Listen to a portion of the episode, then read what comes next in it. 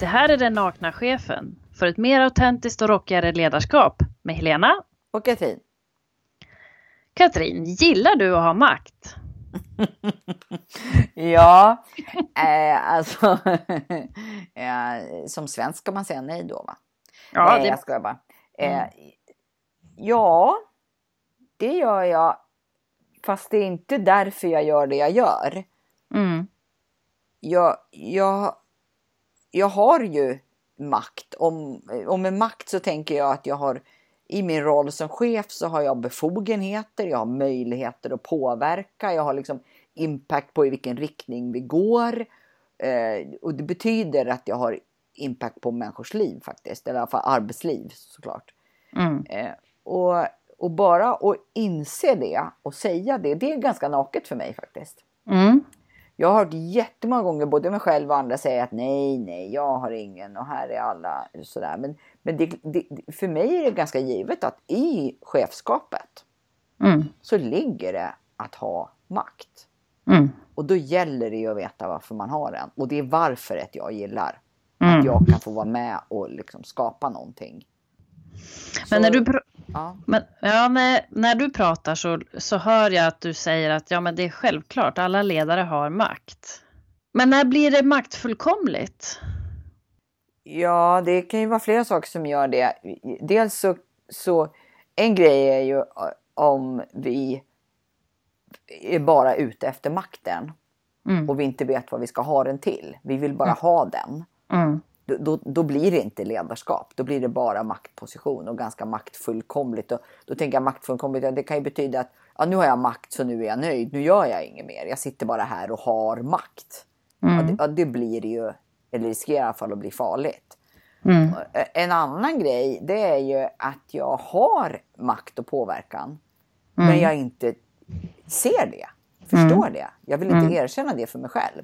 Mm. Utan jag försöker bara krympa ner och köra på någon slags konsensuslinje och, och, och sådär. Och det blir en konstig arbetsmiljö och vi vet inte vart vi är på väg. Alltså jag, jag har makt, men jag förstår inte det. Det är också mm. farligt. Men äh, lägger du i det begreppet också beslutsmakt, äh, alltså beslutsfattande, möjlighet och förmåga att fatta beslut? Ja, att fatta beslut är ju ett sätt att utöva makt. Mm. Och, och, det behöver ju inte, i ett gott ledarskap så, så handlar inte det alltid om att ta beslut över människor. Men det kan göra det.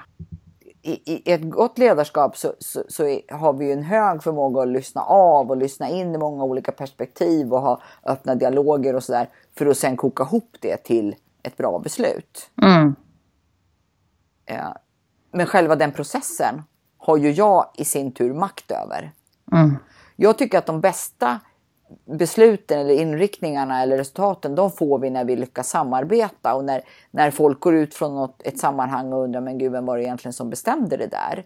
Därför att vi har pratat om någonting och, och liksom lagt fram korten på bordet och så har vi sett tillsammans att ja, men det där är ju smarta sättet att göra det här på. Och mm. alla såg det ungefär samtidigt. För mm. då är liksom alla inkviterade på den riktningen. Och, och det, det, kan ju låta som ett konsensusbeslut och det, det är det väl. Men det är ju bra när man får till det. Men det funkar ju inte alltid. Det kan ta alldeles för lång tid eller vi har för olika ingångar. Så, så det, det, är ju ofta på det sättet att man får göra den där inlyssningen och sen sätta ner foten och säga dit går vi. Och jag är medveten om att det finns de här och de här och de här argumenten emot. Men de här överväger och nu kör vi så. Mm. Så det är klart att man ibland tar beslut över människor, alltså tvärt vad en del människor tycker. Mm.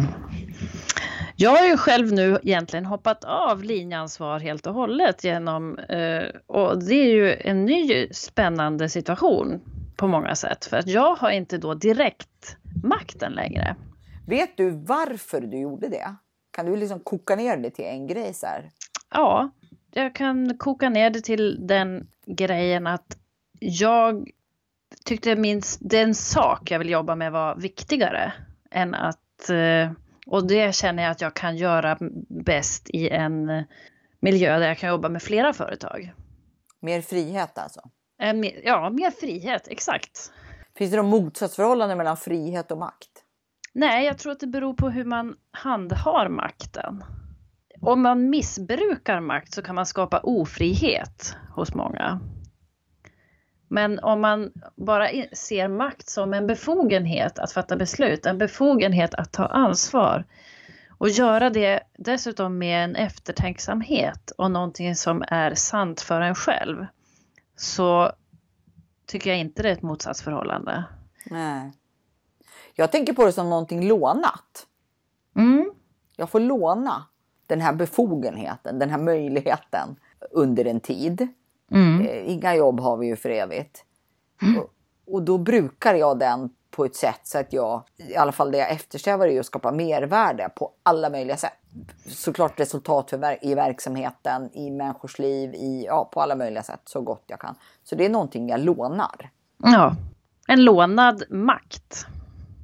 Ja, i den definition du har beskrivit den så är det helt självklart att man har den som ledare. Det bara är så nästan. Och det är en lånad makt.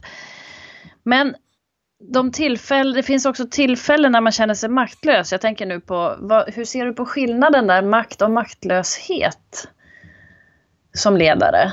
Ja. Är makten lånad eller är makten förtjänad? Kan man också resonera kring. Ja, över tiden både och.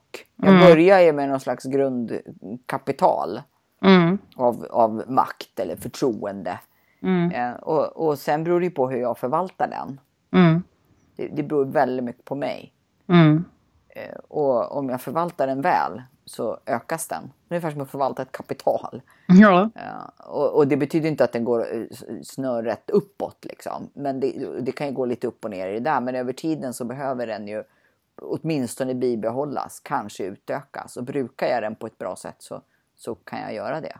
Mm. Och maktlöshet, ja det kan vi väl känna allihopa lite nu och då. Eh, men jag tror att ett ledars, i ett ledarskap, en chefsroll, där, där känslan av maktlöshet är där ofta och över tiden, då behöver man nog ta ett steg tillbaka och undra vad är det jag håller på med här egentligen? Och mm. vad, alltså vad, vad beror den känslan av maktlöshet på? Det skulle kunna vara så enkelt som att jag har tappat geisten för det här uppdraget och jag är inte mm. rätt person för det längre. Eller att några förutsättningar har förändrats så att det inte är möjligt för mig att göra det jobbet längre. Jag, jag tror att det är förödande för ledarskap att mm. leva i en känsla av maktlöshet. Mm. Eller det kan ju också vara så att jag försöker ta på mig en större kostym än vad jag har.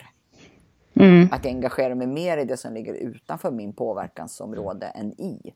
Men i begreppet makt så ligger ju också att ha makt över sig själv Just som ledare. Det. För makt handlar ju inte om att bestämma över någon annan. Nej. Det tror jag är ett missförstånd. Alltså det kan ju finnas sådana inslag ibland som jag var inne på men det är inte det som är huvudsyftet med den utan det handlar om att åstadkomma någonting.